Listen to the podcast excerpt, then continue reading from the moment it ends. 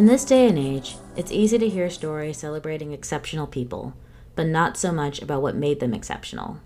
We at the Polymath Podcast aim to tell the story before the success story. We sit down with some of the world's most interesting people so they can share their stories before the splashy articles, online hype, and multi million dollar fundraising rounds. We hope that with every episode, we inspire the next generation of polymath to do something awesome. And who knows, our next guest could be you. Welcome to the Polymath Podcast. My name is Nia Johnson, and I am your host. Hey, we're at the Polymath Podcast. Um, I'm here with Abadesi. Hey. How are you? Yeah, I'm good, thank you. Thank you so much for having me. Yeah, anytime. So I think to start off, I would like to like briefly walk through your journey through like economics to tech. Yes. Like as an econ major, it's just something I would just love to hear. yeah, so um, I chose to study economics because I remember being in secondary school or high school and reading an article that said that women with economics degrees earned like four times more than women without or like any other social science degree i don't know what data set that was but i was just like oh this is super compelling um, and when i was at university i still didn't really make the connection of using my economics to get a career in tech. At that time i really thought i would actually go into a multilateral organization like the world bank or the united nations um, or maybe like go into the finance sector. I don't know. I wasn't really sure. Um, but when i did finally decide to work in the tech industry after watching the social network movie and kind of seeing the startup ecosystem booming in london my economics degree became a huge advantage because outside of obvious tech skills like software engineering what I learned was that an economics degree was like highly valued because it demonstrated that I had commercial awareness. Um, I think economics is an incredible discipline as well, just because it sits across so many things from like really numerical, quantitative side of like problem sets and analyzing huge data sets and trying to like show trends in a graphical form, all the way to the more like philosophical and political side where you're actually trying to decide okay, we have a lot of different competing needs and different types of people, and how can we create a policy that satisfies everyone? And if you think of how product development works, you're doing a really similar thing where you're trying to find out as much as you can about your users, and based on that research, create a story, create a narrative that helps inform the development of your product. So I felt super fortunate to have studied a degree that so many startups just thought wow, you could do a bunch of different things. Like we could put you in a growth role, we could put you in a sales role, we can put you in like a content creation role because you write essays. So yeah, it was definitely a useful degree for pivoting career and trying to break into tech. Yeah, definitely. Like a lot of the reasons why I picked economics because I didn't I had no idea what I wanted to do and like I at the time I wanted to do music and that and then my parents wanted me to do engineering because of the money. So I like thought like okay i can do economics because like i can like pivot into something that does make money but also doesn't creatively kill me. Yeah exactly. So there you go. It's like the perfect balance. And i do wish more folks interested in social science would kind of lean into the economic side versus like maybe history or philosophy because you get to do the history and philosophy like as part of economics but then you get the kind of like quantitative foundation too. And i do think it is really important to be as much of a generalist as you can when you're not sure what you want to do with your career because then you leave different paths open yeah i definitely agree. And i think like one thing i've noticed with a lot of like um, educated folks our age is like a lot of people lean either more towards the technical side or more towards like the uh, qualitative side of things. Yes. And like it's kind of nice having both perspectives because you can have an overall more rounded point of view. And i think and i always like preach like just learn the other thing. yeah, absolutely. And it's really interesting if you look at research that has been done by, let's say, like Harvard Business Review about what is the path to CEO.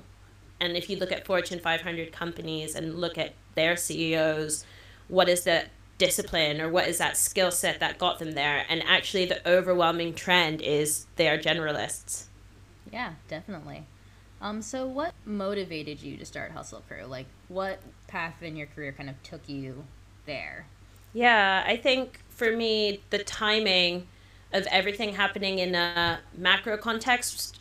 This is like the first Black Lives Matter movement moment around 2015, 2016, combined with my personal experiences. I had been headhunted from Amazon into a startup, and I just happened to be the only black person in the office. And it was the first time in my career where I realized just how normalized double standards were in tech, whether that was like one way of things for men, one way of things for women, one way of things for white folks, one way of things for black folks.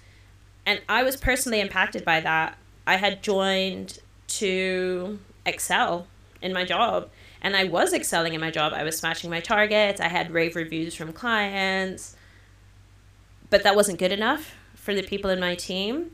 It was an environment where I felt excluded. And when it came time for me to call out that behavior, I didn't get the response I expected to. Considering I'd been delivering results, I was adding value to the team, I had expected folks to believe me and listen to me and be willing to build solutions and offer support. But instead, I was met with hostility. And that made me think, wow, what's it like for people going through the same thing as me who don't have this incredible track record, don't have this incredible support network, don't have the privilege and power and strength to basically walk away from this situation. And that's why I wanted to start Hustle Crew because that for me was at the time one of the lowest points in my career, not just as a hardworking tech person, but also as a woman of color, as a black and Asian woman. And I just felt so determined that no one should have to feel this way. I was like, there's so many of us just trying to show up, do our best. The last thing we need is behavior towards us from our teammates to make us feel less than human. And then for that experience to almost be ignored and invalidated as not a big deal. So that's kind of what drove me. Okay. Yeah. No, I can totally understand that. Like I had a a similar situation like um early last year and like that kind of like me like kind of made me like pivot like all the way into the startup ecosystem because at the time I was like kind of halfway in halfway out. And so I can totally like relate to that like feeling of just like kind of like almost helplessness just like when people just treat you unfairly for no absolutely. Yeah and I think one of the things that we forget is that while the tech industry remains one of the largest sectors in the US and the UK economy is the fastest growing employment sector, it's still majority male. I think both in the US and the UK, the percentage of women working in tech is hovering around 20%. Now, of course, in certain types of roles, that is higher. But in a lot of roles, whether that's leadership board, engineering, product, it's still lower. It's not like the normal population split we find in society, like, you know, 51, 49. We don't have that yet. And it's difficult. It's difficult um, to be in an industry where it's not commonplace to see people like you reflected in positions of authority. Um, and I think that just adds another layer of like complexity because a lot of people who are underrepresented in tech end up becoming advocates for diversity in tech, even though they're just trying to be a good product designer or like a good software engineer or a good salesperson. Because to be good at any of those things, we need to have a good team dynamic and like a support network, and we're missing that. Yeah, I totally agree. I think it just kind of brings in like this whole like labor because like you're the one person in the office that does know a lot about this topic because you live it you kind of are like that default like person. Absolutely. You have had a lot of experience of growing a startup with the day job, and like I can sort of relate to that because I'm like at a startup VC fund while also like working as a PM, like as a day during the day. Um, and I know this whole topic has like been hotly debated in entrepreneurial circles forever, and you've spoken of the benefits of having that. I want to ask you, how did how did you make that work? What are the challenges of having of like starting something and um, having a day job yeah i think that's a great question so i started out as a full-time founder right i wanted to do what everybody else does i had my savings. That's how I was paying my rent and my bills. I was in accelerator programs, working on my company full time, going to places like Google Campus, getting free Wi Fi, going to events, meeting other entrepreneurs. I was literally reiterating my pitch deck every week. like every week, I was changing something. I was going to pitch events, I was networking, talking to investors. For the first year, I'd say, I had every intention of going down the very traditional venture capital route, raising a pre seed round, hiring a team, and then giving this my all for the next few years. But I couldn't raise funding. And this is not, you know, uh, uncommon. I then decided, okay, how do I keep this dream alive whilst also keeping myself alive? it was as simple as that. And I was very lucky because my really good friend Emily, who I worked with at Groupon in my first tech job, and actually worked with in the city at my first ever ever real job, um, was working at Product Hunt. She wanted to grow her community team. Ryan Hoover, the founder of Product Hunt, was super, super passionate, still is, about diversity and inclusion, and had realized that there was so much I'd learned from building Hustle Crew that I could bring into Product Hunt, and that would be authentic to the experience of diverse makers and underrepresented makers in a way that he couldn't connect with as a white guy. So I joined the team, and in a way, that was probably one of the best things for my business because not having to rely solely on Hustle Crew to survive meant that I could stop diluting the vision for the sake of money, right? Because ultimately, Hustle Crew is challenging the status quo, but I needed people perpetuating the status quo to survive. I needed companies that were part of the problem to invest in us or believe in us or buy our products but they didn't like our products because their products made them feel bad or made them look bad so i was always in this like weird situation where i was being pulled in two different directions one direction from my community members another direction from the employers we wanted to get money from so being able to have a full-time job and then work on hustle crew on the side meant that i could focus 100% on what my community members need and like really develop a strong and authentic brand voice and get traction. And I could also leverage my role as a product hunt community team member to raise awareness, right? And profile and bring attention to Hustle Crew. And in the end, it became this amazing realization where I was like, it's so doable now to scale up a team while you have a job, right? Like, you don't have time to create all the social media content that your community needs, hire someone to do it.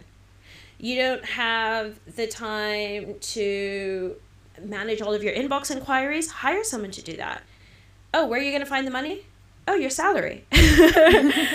right? And and that's what it was. I was getting paid and I was investing my salary into the Hustle Crew team and it's just brilliant. I remember going to a Black and Brown Founders Conference in Philadelphia where someone said, Your employer is your angel investor. And that for me was just like a penny dropping because it's true. Like, I spent months unsuccessfully trying to raise all types of capital. But uh, the whole time I was doing that, I was very employable. I could have just found a job that supported my side hustle and then diverted cash from that job into my company. And now Hustle Crew is in a place where we're profitable six figure revenue. We have a team of incredible consultants. We have a team running marketing. I have an amazing teammate running operations, another amazing teammate working on all the product stuff.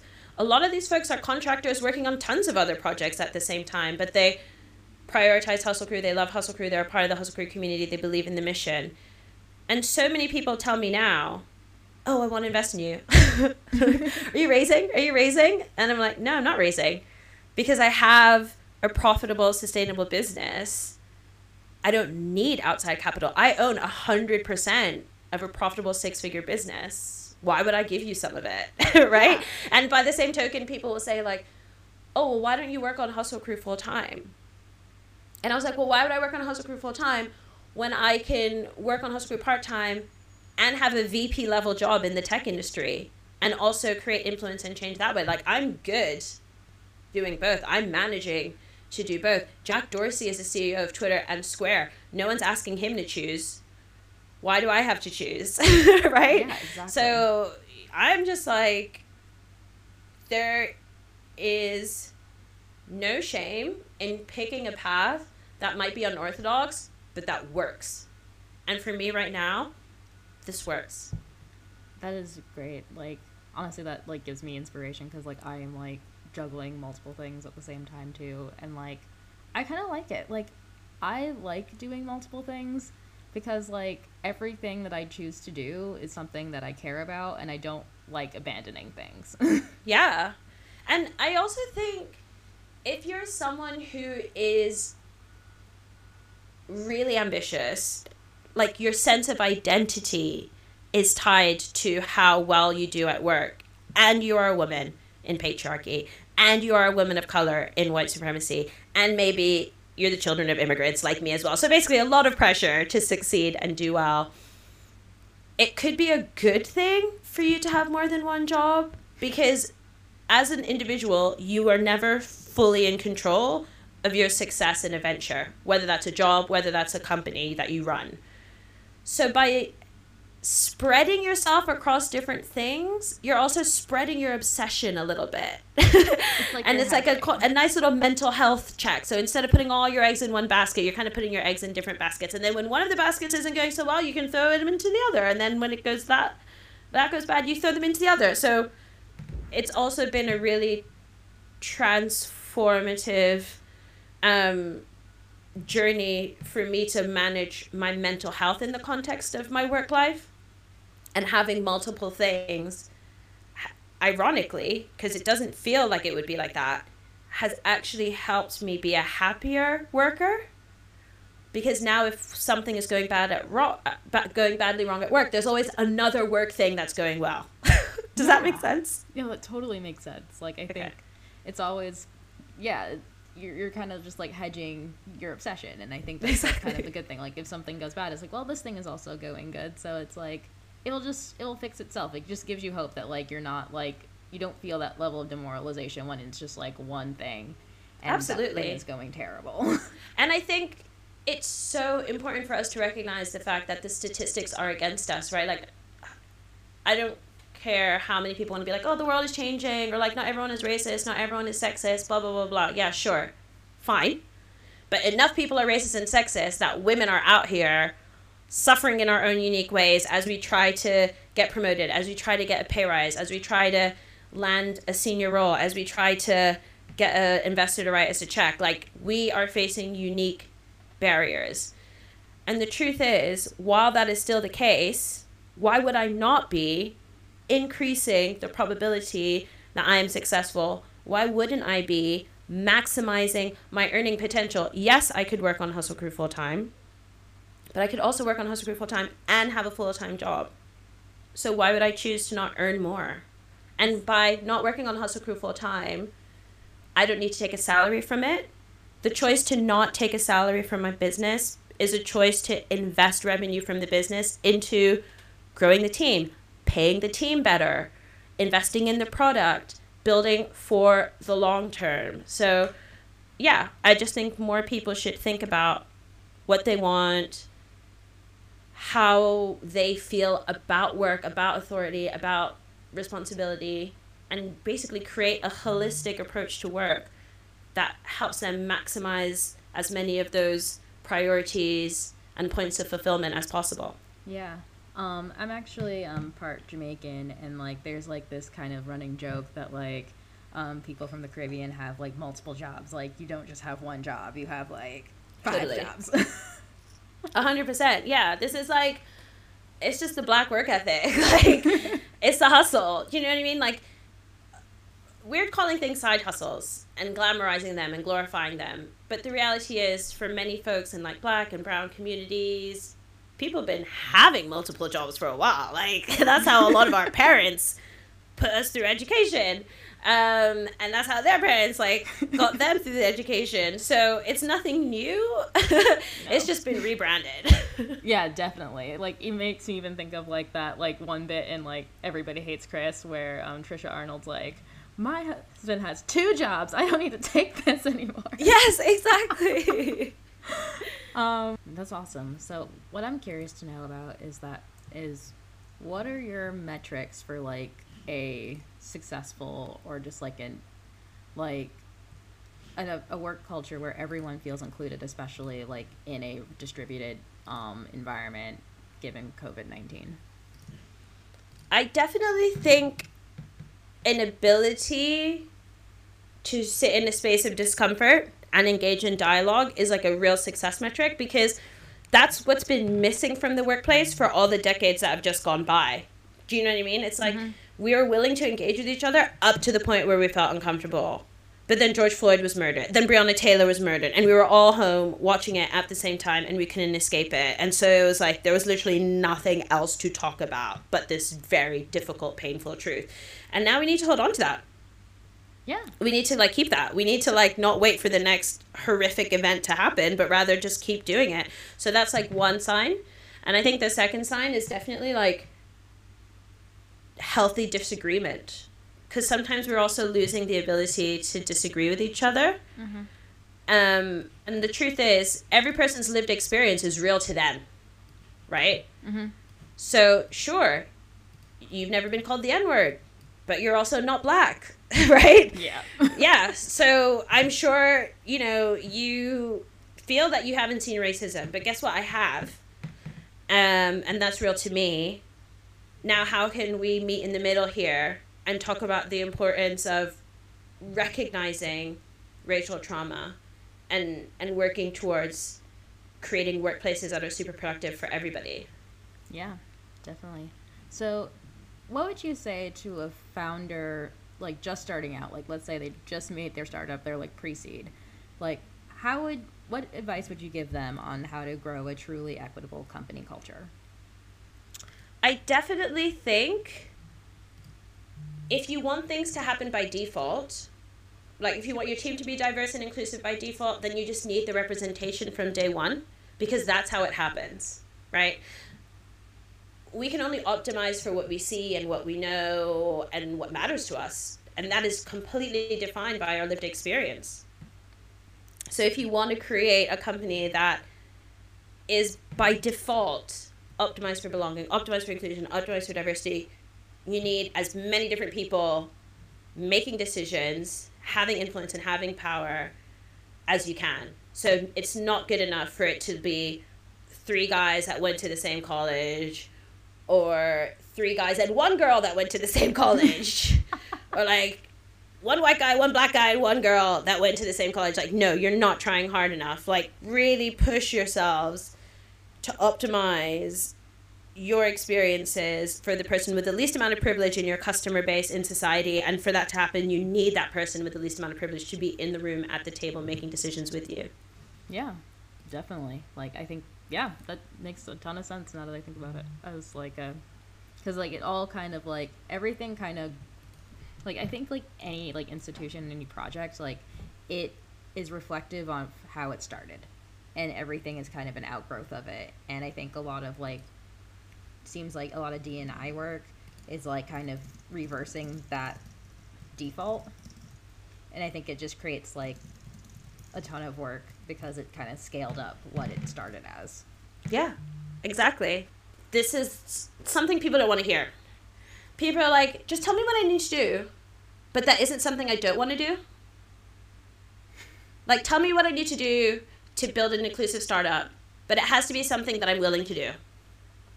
And when I say, okay, so you want to build an inclusive startup, you need to take a leap of faith and hire someone that you don't know and that your friends don't know and that doesn't have the credentials that your investor told you are the best credentials to hire from. And it might work, and then great, and it might not. But oh well. And either way, you've tried. But people don't want to hear that. So people only want to hear the advice that they're willing to hear. And that's why nothing changes. Yeah, and I think just overall, like it's like ironic. Like tech is supposed to be like this very like risk healthy sort of like place. But in certain places, like people don't want to take the risk because they see like, oh, I have a startup, I have this fixed yeah. amount of money, and if I do hire this person that may not have the credentials or may not have like X, Y, Z, um, maybe this won't succeed, and then it's on me and whatever. And I think on some level, it's like taking that leap to just be like, okay, it might not work, but whatever. exactly. And I actually think that's one of the fallacies of tech. Like, we don't take risks. Not really. Um, no VCs wanted to talk to me when I was raising. Okay, fine, maybe a few. All of them tried to make me adapt to a less risky model. Like, don't only focus on women, focus on all young professionals. Don't only focus on diverse candidates, focus on like all techs or just tech professionals from a non technical background. Like, everyone wanted me to like lose this narrow focus and lose this niche. Ultimately, it is the niche that has got us global awareness and success. And now that I'm successful, VCs ask me if I need cash. And it's like, well, no. I needed the cash to help me validate this idea. Now that I validated the idea, I don't need cash because free market economics, baby. Supply and demand. Supply and demand. exactly. Going back to like the wearing multiple hats thing. Yes. How do you stay organized? that is a great question. This is how I approach everything when I'm asked to do something, I like immediately evaluate it. Like, what are the different components of this? What's going to be easy and quick? What's going to be hard and take longer? Things that are easy and quick, can I give them to someone else to do?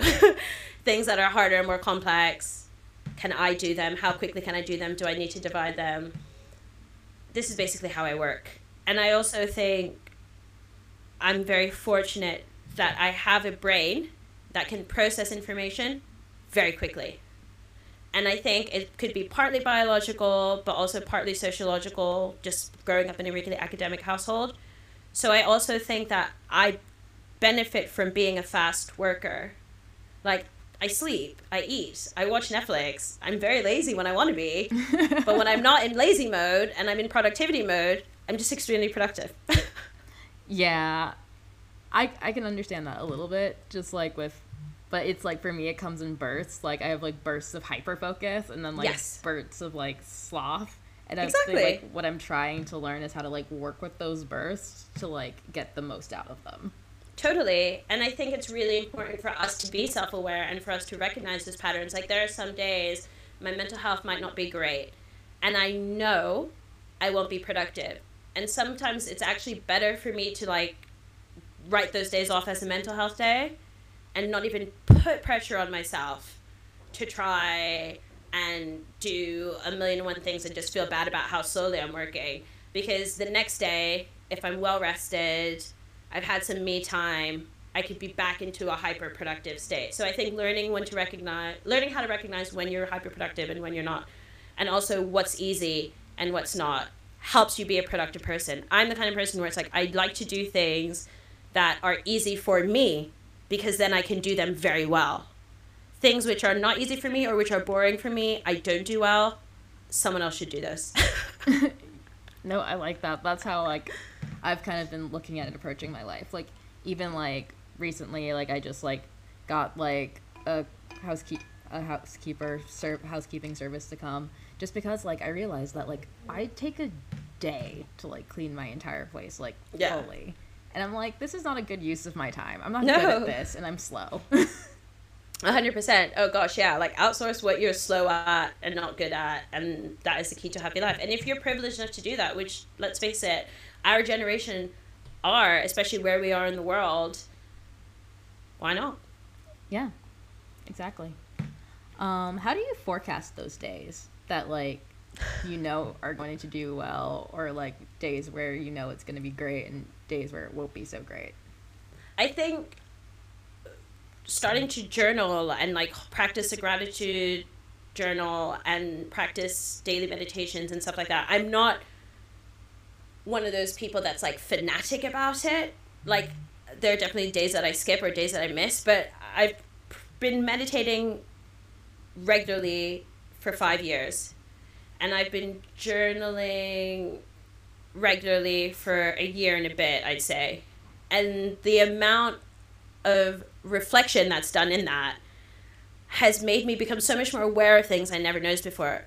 And you know, our body is subject to different chemicals in our brain and like sometimes I will wake up and I'll just be like, "Oh my gosh, I have so many sad chemicals in my brain." I don't know, it could be for any random reason. Like I just had this dream that felt real and in that dream someone made me really annoyed So I wake up and my brain is confused about what's a dream and what's reality, and I'm still annoyed. And it's just like, okay, I'm going to be annoyed now for a few hours. So let me just do things where I don't need to interact with people because otherwise I'm going to like convey that annoyingness to them and then they're going to get annoyed at me. So yeah, I think I'm developing my self awareness constantly so that I can recognize the things that I'm feeling, the things that I'm going through, what my body's going through, what my mind's going through.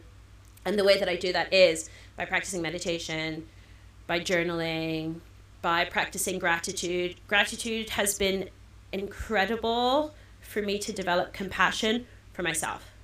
Like a lot of ambitious people, we hold ourselves to a different standard that we hold our friends. We give our friends leeway, we give our friends a break. We don't give ourselves leeway. We don't give ourselves a break. And I think from practicing gratitude, I've been able to practice compassion and I've been able to give the compassion I give to my friends, to myself. And that's also helped me be more honest with myself and realize, like, do you really want to stay up late and finish this and then be tired tomorrow? Or you just want to go to bed? I think it's really, really, really hard. Again, just coming back to what we know from research about being a woman in tech, being a woman in a, com- in a competitive industry it's so important for us to be our number one fans because there's like millions of people waiting to take us down, judge us, hold us back, take our ideas for their own. Like goodness knows, right?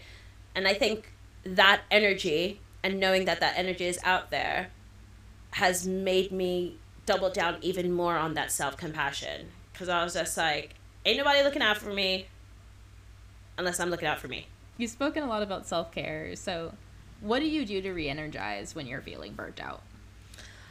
I do so many things. I love to go on FaceTime with my best friends and just like laugh and be silly, bitch about life and work because it is so cathartic to just complain about stuff with people that are just like, oh, I know, mm-hmm, yes, yeah. it's like, yeah, you know, oh yeah.